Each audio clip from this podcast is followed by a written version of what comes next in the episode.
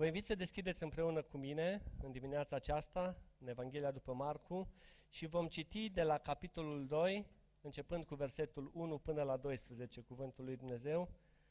Evanghelia după Marcu, capitolul 2, de la versetul 1 până la 12, pagina 963. După câteva zile, Isus s-a întors în Capernaum. S-a auzit că este în casă și s-au adunat îndată așa de mulți că nu putea să-i mai încapă locul dinaintea ușii. El le vestea cuvântul. Au venit la el niște oameni care i-au adus un slăbănog, purtat de patru inși. Fiindcă nu puteau să ajungă până la el din pricina norodului, au desfăcut acoperișul casei unde era Isus și după ce l-au spart, au coborât acolo în patul în care zăcea slăbănogul. Când l-au văzut, când le-a văzut Isus credința, a zis slăbănogului, Fiule, păcatele îți sunt iertate. Unii cărturari care erau de față se gândeau în inima lor, cum vorbește omul acesta astfel? Hulește! Cine poate să ierte păcatele decât numai Dumnezeu? Îndată, Isus a cunoscut prin Duhul Său că ei gândeau astfel în ei și le-a zis, Pentru ce aveți astfel de gânduri în inimile voastre? Ce este mai lezne, a zice slăbănogului, păcatele sunt iertate?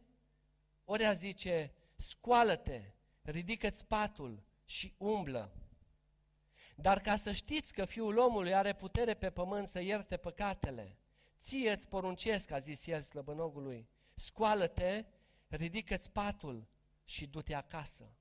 Și îndată slăbănogul s-a sculat și a ridicat patul și a ieșit afară în fața tuturor, așa că toți au rămas uimiți și slăveau pe Dumnezeu și ziceau, niciodată n-am văzut așa ceva.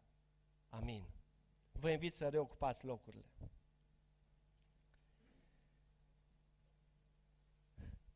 Când aveam șapte ani, am avut parte de un accident de mașină. Eram în Timișoara, eram în calea șagului, eram în fața cimitirului de acolo pentru cei care cunoașteți și o mașină m-a lovit din plin. În momentul acela, spun martorii, am zburat undeva la 10 metri, mașina m-a lovit de trei ori, căzând pe capota ei și apoi am înțeles că a lipsit un centimetru ca să nu treacă cu roata peste capul meu. Am un semn să-mi aduc aminte, ori de câte ori mă uit în oglindă, văd un semn aici, să-mi aduc aminte că trăiesc în prelungiri și că este Harul lui Dumnezeu. Și așa cum spun de multe ori, nu mai trăiesc eu, ci Hristos trăiește în mine. Sunt prieteni care mă întreabă, în zilele astea, mă întreabă ce ți s-a întâmplat aici, n-am văzut niciodată, te-ai lovit de curând? Zic, nu, e un semn de aducere aminte. Ce s-a întâmplat în perioada aceea, am fost atât de bolnav încât doctorii nu mi-au dat nicio șansă. Și vă dau exemplul acesta pentru că se potrivește foarte mult cu textul pe care l-am citit. Și doctorii nu dădeau speranțe, însă cineva în momentele acelea, în momentele acelea în care erau tulburări în oraș și știm cu toții că era sistemul acela care urma să cadă și erau momentele acelea în care oamenii veneau să-L caute pe Dumnezeu, o soră de la biserică a spus mamei mele, crede că Dumnezeu poate să-l vindece. Acolo unde doctorii n-au dat nicio speranță, cineva a îndrumat-o pe mama mea să creadă că Dumnezeu poate să ofere vindecare. Așa este că mulți suntem în situația aceasta.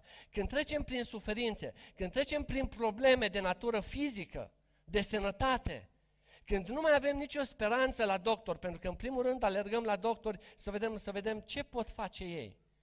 Când nu mai este nicio speranță, alergăm la Dumnezeu alergăm la Isus să vedem, Doamne, scapă-ne, ajută-ne în situația aceasta. Și femeia aceasta a spus mamei mele, crede că Isus poate să facă ceva pentru băiatul tău. Și am fost dus la acele evangelizări care se făceau în anii 90 pe stadioane, s-au rugat pentru mine și într-adevăr Dumnezeu a făcut o minune.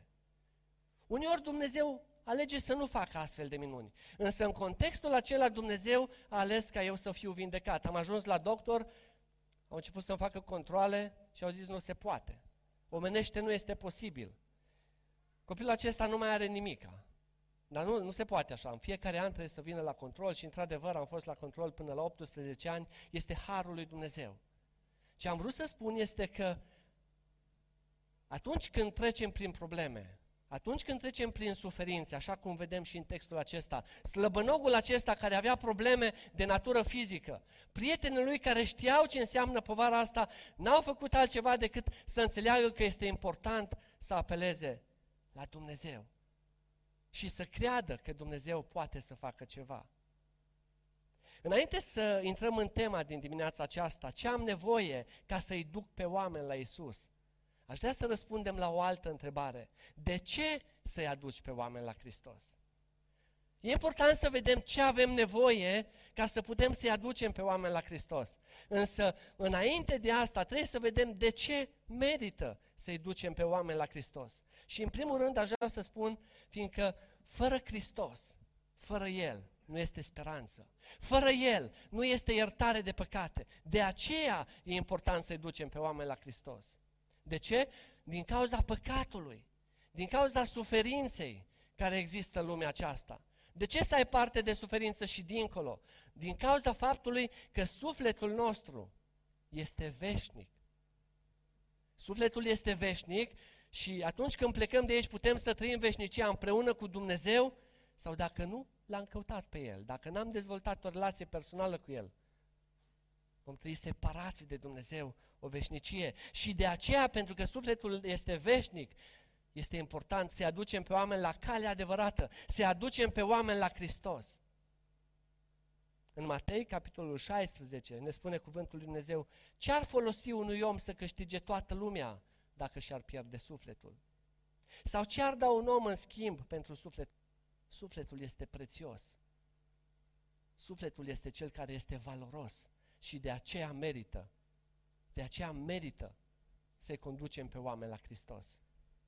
Apoi, din cauză că sunt așa de mulți oameni în jurul nostru care n-au o relație personală cu Domnul Isus și nu sunt mântuiți. Din această cauză merită să-i conducem pe oameni la Hristos. În Ieremia, capitolul 8, cu versetul 20, ne spune cuvântul lui Dumnezeu în felul următor.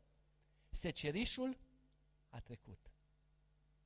Vara s-a isprăvit și noi tot nu suntem mântuiți. Din cauza aceasta trebuie să-i conducem pe oameni la Hristos. Toate trec.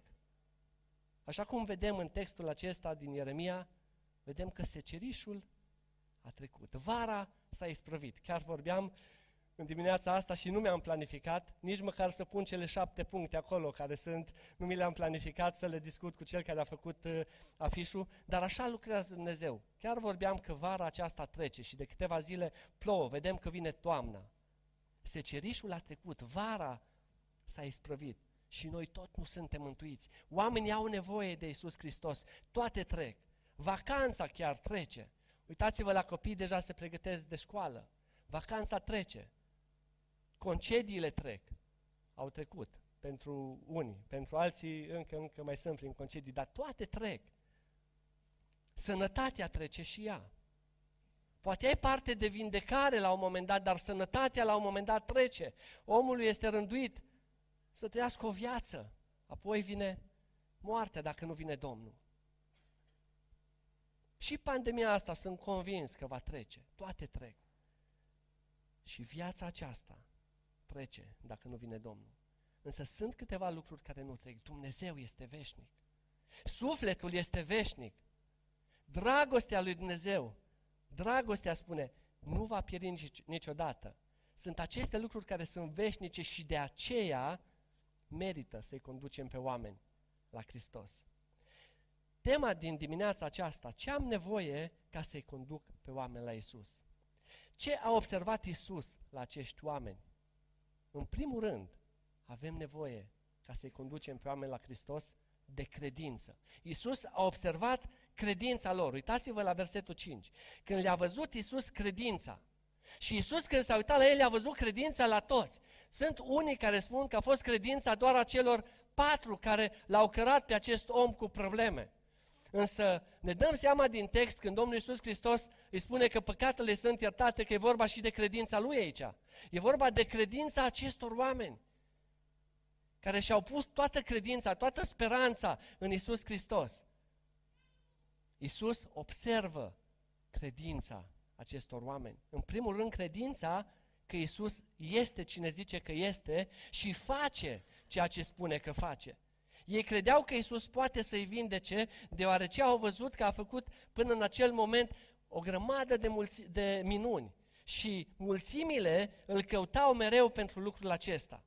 Isus le vestea cuvântul lui Dumnezeu, dar se atingea și de ei. Și dacă ne uităm un pic în contextul mai larg, în Marcu, capitolul 1, putem să vedem că ei știau deja ce făcea Isus. Știau deja minunile pe care Isus le făcea și au crezut că Isus Hristos poate să facă și minunea aceasta pentru acest paralitic, pentru acest om care era neputincios în momentele acelea. Uitați-vă, vă rog, în capitolul 1, de la versetul 21 la versetul 28, avem aici, Isus vindecă pe un îndrăcit în Capernaum. După aceea, imediat, uh, uh, rândurile următoare, versetul 29 la versetul 31, Iisus vindecă pe soacra lui Petru, tot în Capernaum. Apoi, dacă vă uitați mai jos, vorbește de faptul că Iisus tămăduiește pe mulți alți bolnavi, de la versetul 32 la 39.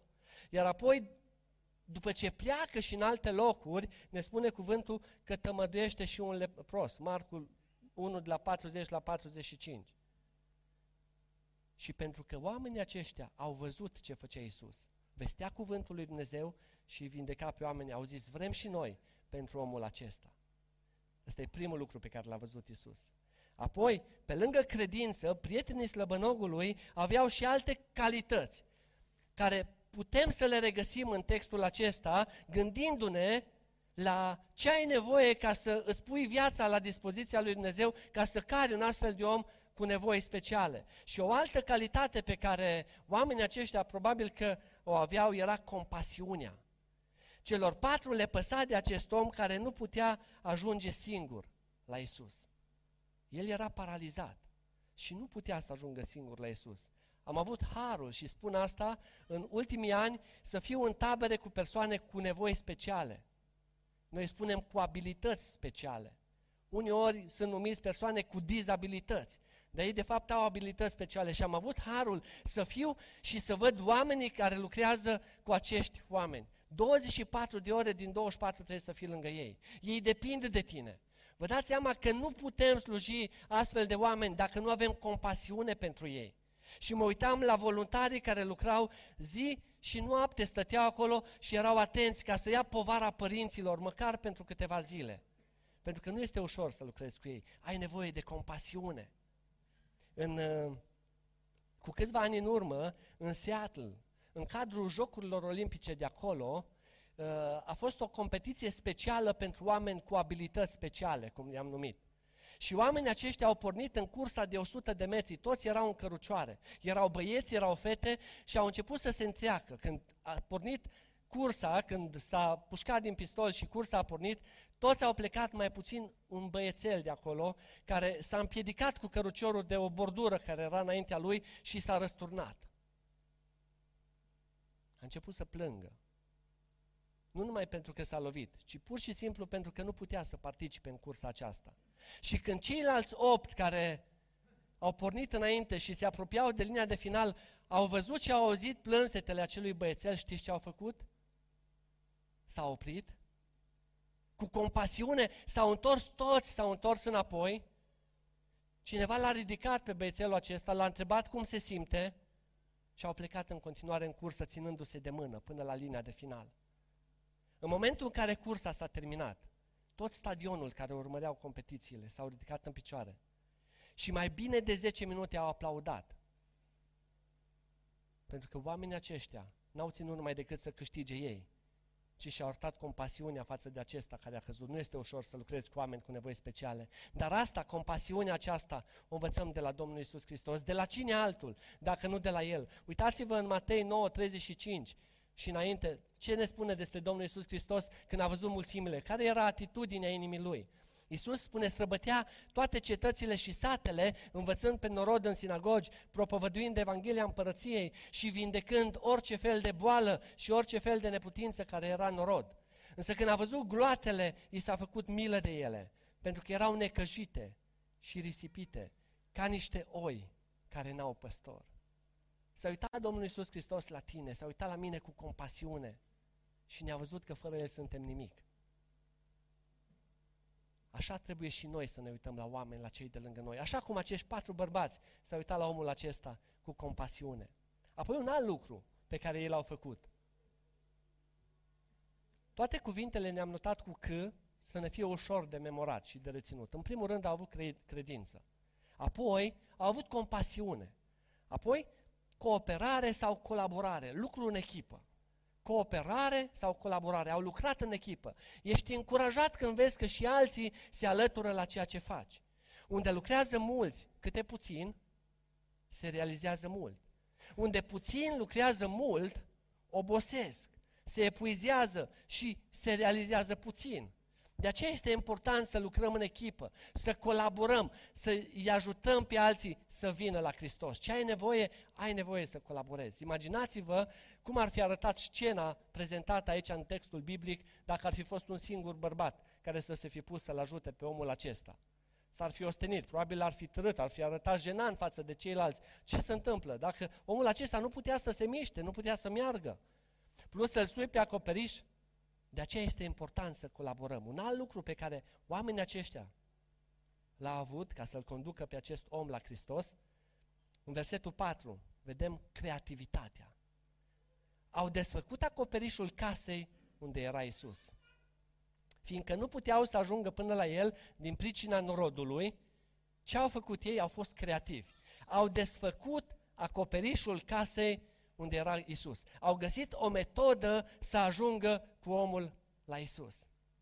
Frank Banks spunea, dacă vrei cu adevărat să faci ceva, vei găsi o cale. Dacă nu, vei găsi o scuză. Dacă vrei să faci cu adevărat ceva, întotdeauna este o cale de făcut. Spun asta și copiilor mei. Dacă nu vrei să faci ceva, întotdeauna vei găsi o scuză. Românii sunt experți în a găsi scuze pentru orice lucru.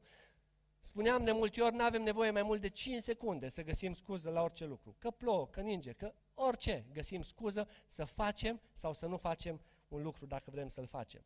Dacă este o ușă închisă, numai bine spunem ușa a fost închisă. Nu ne gândim că este și geam acolo.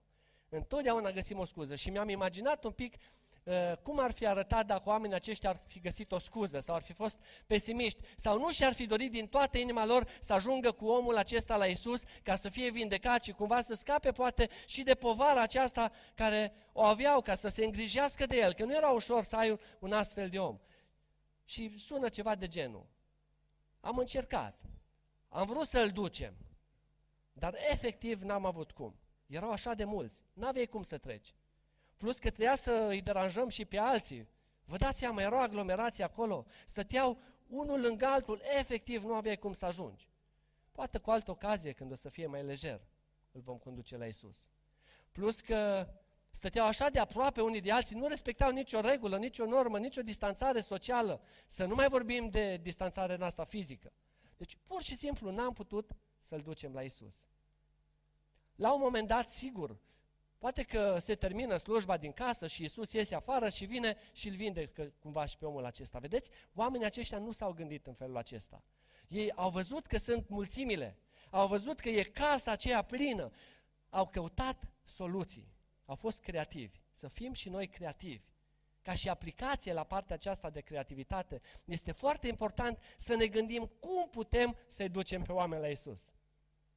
Și aș menționa doar câteva lucruri. Putem să punem întrebări prin care să-i conducem pe oameni la Isus. Să punem întrebări înțelepte. Putem să facem lucruri prin care să arătăm dragostea lui Dumnezeu. Sunt atâtea lucruri pe care și noi, ca și biserică, le facem, sunt proiecte care le facem, cumva, cumva să ajungem la inima oamenilor să le arătăm dragostea lui Dumnezeu. Sunt acele proiecte cu pui de o zi. Sunt proiectele cu semințe pentru grădină sunt proiectele cu miere de albină, sunt proiectele care le facem din toată inima, cumva, cumva, să ajungem la inima oamenilor, ca să-i conducem spre Isus Hristos. De aceea să fim creativi. Apoi un alt lucru pe care îl identificăm la oamenii aceștia e curajul. Tot în versetul 4. Și după ce l-au spart, au coborât pe acolo patul în care zăcea slăbănogul. Au avut curaj să spargă acoperișul, să-l desfacă, să-l spargă. Nu e puțin lucru lucrul acesta. Nu s-au lăsat intimidați și rușinați. Deși în adunarea asta lor de acolo nu era niciun loc rezervat pentru persoane cu abilități speciale. Nu era niciun loc. Uneori mai sunt în bisericile noastre locuri speciale unde dacă vine cineva cu anumite nevoi speciale, locurile din față, nimic nu era rezervat acolo. Nu era niciun loc rezervat pentru prieteni. Nici măcar vreo persoană din adunare nu s-a dat la o parte că vine unul cu nevoi speciale. Oamenii aceștia au avut, au avut curaj. Au avut curajul să meargă înainte cu orice preț, cu orice risc. Am făcut o scrisoare de informare în urmă cu ceva vreme ca să facem o misiune, undeva nu o să dau nume, pentru că se înregistrează, într-o misiune într-un oraș mare din România. Și pentru că eram undeva la 44 de persoane, da, am considerat să facem o informare că vom merge acolo și vom vrea să uh, spunem cuvântul lui Dumnezeu oamenilor, să facem ceva acțiuni, însă legea nu ne cere să cerem aprobare dacă suntem sub 100, dar să facem o informare. Și am făcut informarea aceasta primarului din uh, localitatea respectivă și am primit răspuns înapoi în scris. Nu se aprobă. Noi n-am cerut aprobare, noi am făcut o informare, să știe că ne ducem. Vă dați seama, acum dintr-o dată aveam nevoie de curaj, nu se aprobă, cum facem, îi încălcăm, dar noi am spus, noi avem mandat de sus. Duceți-vă și faceți ucenici, a spus Domnul Iisus Hristos. Nu trebuie să ne fie teamă, trebuie să avem curaj să mergem înainte. Și am mers înainte și am avut experiențe deosebite. Am dus oamenilor atunci și semințe de grădină, am dus tinerilor Evanghelia. Și am o imagine în minte, nu o să mă nu o să o pot scoate din mintea mea. Orașul acela, localitatea aceea, nici măcar astăzi n-are nicio biserică evanghelică acolo și vorbeam cu 12 adolescenți deodată, s-au adunat atât de mulți, erau pe acolo, noi eram mulți, ne-am împrăștiat, a fost o lucrare deosebită. Vorbeam cu ei despre Isus. Nici unul dintre ei n-a auzit vreodată de Isus. N-am cum să uit imaginea asta. În România, într-un oraș din România, N-am auzit, părinții nu ne-au zis, la școală n-am făcut, e prima oară. Au fost cercetați, ne-am rugat acolo, au văzut tinerii care au fost cu noi acolo lucrul acesta, oameni care n-au știut de Isus. Ne trebuie curaj, așa cum le-a au avut curaj oamenii aceștia să-l conducă pe acest paralitic la Isus. Apoi, consecvență. Apoi avem nevoie de consecvență. Au mers până la capăt, chiar dacă au întâmpinat piedici. Piedici din exterior și uneori din interior. Tot versetul 4. Fiindcă nu puteau să ajungă până la el din pricina norodului, asta a fost prima piedică. Ei puteau să se oprească aici. Sunt mulți. Nu te mai ducem, astăzi nu e ziua ta. N-au făcut asta. Au, au fost consecvenți, au depășit piedică după piedică. Au desfăcut, spune. După ce l-au desfăcut acoperișul, ce au făcut cu el? Au mers mai departe, l-au spart da? au găsit modalități să fie consecvenți. Au coborât acolo patul în care era slăbănogul. Ce am nevoie? Să-i duc pe oameni la Iisus Hristos, am nevoie de credință și apoi toate celelalte care le-am spus sunt parte din inima noastră, din caracterul nostru. Avem nevoie de compasiune, să colaborăm, de creativitate, de curaj, de consecvență. Și apoi, nu în ultimul rând, ce avem nevoie să-i ducem pe oameni la Isus? Avem nevoie să fim gata să plătim prețul. Am notat punctul acesta, costuri. Să ne uităm la costuri, să fim gata să plătim prețul, să ne asumăm riscurile. Versetul 3 și versetul 4. Când îți planifici să duci pe alții la Hristos, vor apărea piedici, obstacole și vei avea de plătit un preț. Asta se întâmplă când vrei să-i duci pe oameni la Hristos. Acești oameni au depus, au plătit un preț, au depus un efort fizic. Nu este ușor să duci un om cu probleme în primul rând, să duci pe acoperiș un om, presupune să faci un efort din punct de vedere fizic. Și noi, ca să-i ducem pe alții la Hristos, trebuie să facem efort fizic de multe ori. Trebuie să-ți pui timp la dispoziția lui Dumnezeu. Apoi, să-ți asumi anumite costuri materiale.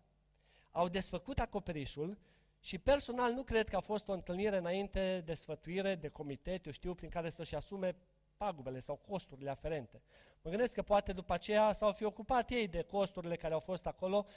Uitându-mă în text îmi dau seama sau bănuiesc că ei erau la casa lui Petru, da, erau în Capernaum, da? Probabil Petru avea pregătite și niște uh, funii din astea de pescărești deasupra și ei au putut să coboare acolo. Deci au făcut niște stricăciuni și și-au asumat niște cheltuieli, niște costuri.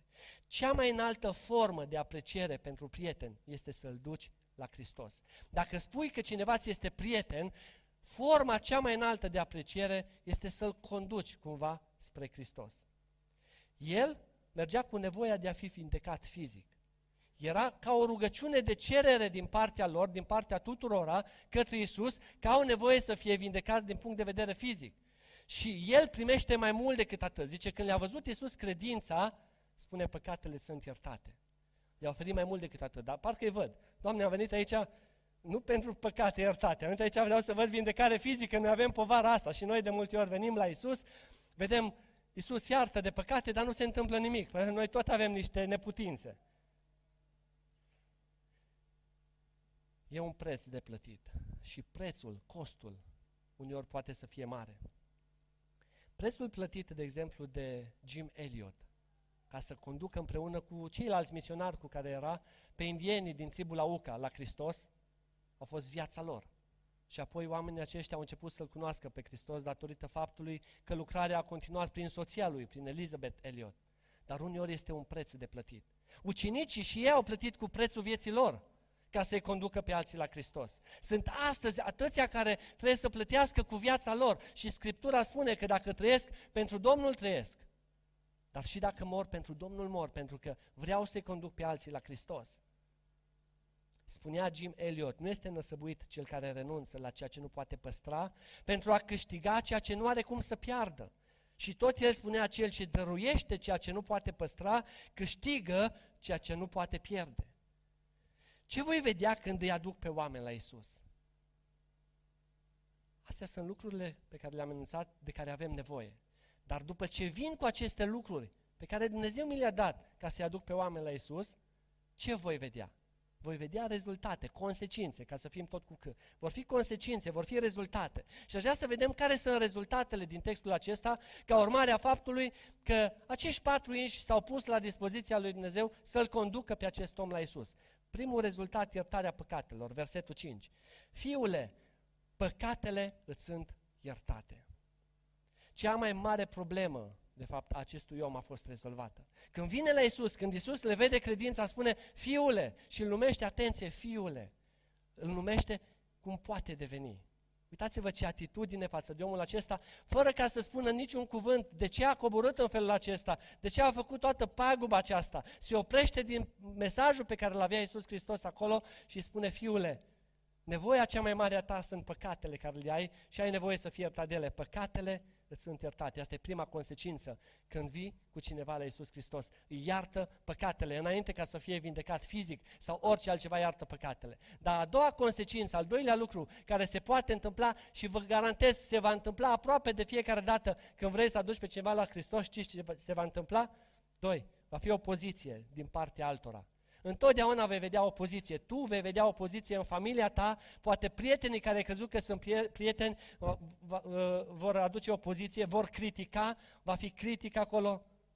Chiar și învățătorii ai legii, ne spune cuvântul aici, că au criticat și au avut opoziție față de atitudinea aceasta. Versetul 6 și 7. Unii din cărturari care erau de față se gândeau în inima lor. Cum vorbește omul acesta astfel?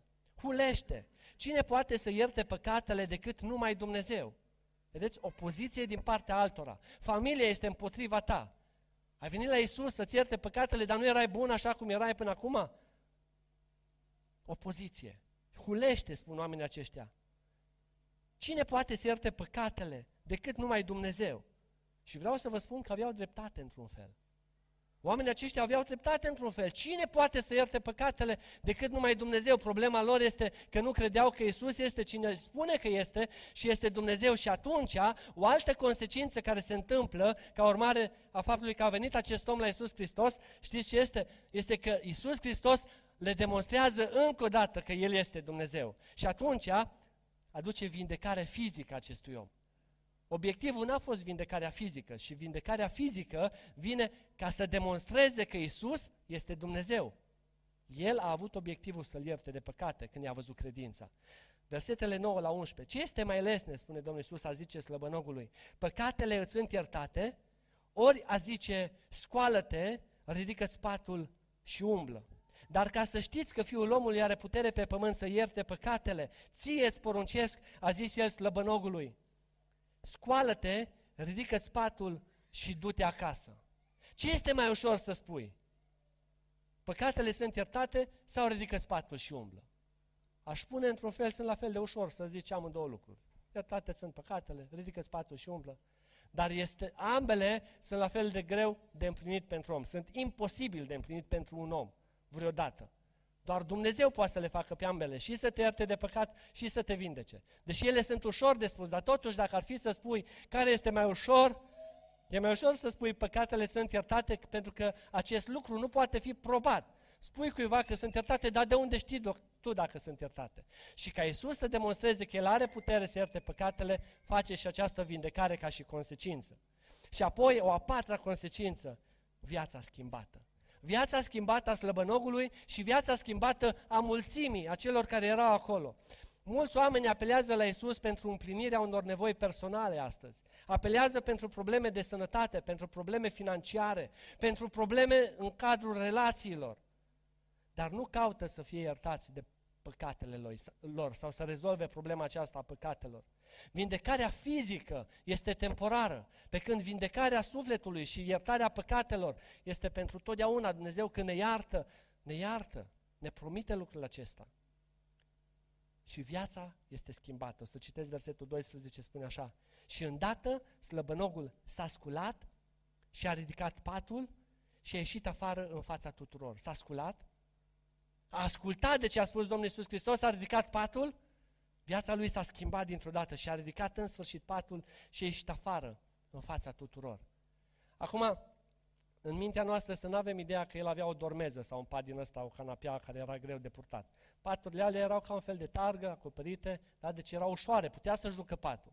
Și nici când ne gândim la casă, să nu ne gândim că era o casă ca în zilele noastre, cu un acoperiș din ăla, că e foarte greu să... Ei au desfăcut, au spart, era mult mai ușor, probabil era din ceva paie, cu ceva uh, material care putea fi ușor desfăcut. Dar astea sunt consecințele atunci când îi aduci pe oameni la Isus Hristos. Viața se schimbă și a lui și a celorlalți. Pentru că ceilalți, spune cuvântul lui Dumnezeu, au rămas uimiți și slăveau pe Dumnezeu și câteva aplicații în dimineața aceasta. Ce am nevoie ca să-i aduc pe oameni la Isus? Sau ce ai nevoie ca să-i aduci pe oameni la Isus? Oare avem aceste lucruri de care avem nevoie să conducem pe oameni la Isus? Am nevoie de credință, am nevoie de curaj, am nevoie de compasiune, am nevoie să fiu gata să plătesc prețul, să văd care sunt costurile, să mi le asum și apoi voi vedea consecințele acțiunilor apoi vei vedea consecințele acțiunilor tale. Desigur, unii pot să vină la Isus Hristos fără să fie duși de cineva. Pot veni prin, eu știu, citirea unor materiale sau eu știu de pe internet sau pot veni uh, în diverse feluri la Isus, singuri, la fel cum a venit și Zacheu. El a venit singur la Isus. Și vreau să citesc textul acesta pentru că este foarte similar cu ce am făcut până acum. Zacheu spune cuvântul la Luca 19, de la 1 la 7, spune că a venit singur, a vrut să-L vadă pe Isus, pentru că avea o problemă, spune așa textul. Isus a intrat în Ierihon, trecea prin cetate și un om bogat numit Zacheu, mai marele vameșilor, căuta să vadă care este Isus. Singur, s-a dus să-L vadă pe Isus. Dar nu putea din pricina norodului, avea aceeași problemă. Nu putea din pricina unor piedici și că era mic de statură și exterioare și interioare. Vrea să-L vadă singur pe Isus. A alergat înainte și s-a suit într-un dud ca să-L vadă, pentru că pe drumul acela avea, avea să treacă. Și apoi când Isus a ajuns în dreptul lui Isus, când a ajuns în locul acela și a ridicat ochii în sus și a zis, Zacheie, dă-te jos de grabă, căci astăzi trebuie să rămân în casa ta. Zacheu s-a dat jos în grabă și l-a primit cu bucurie.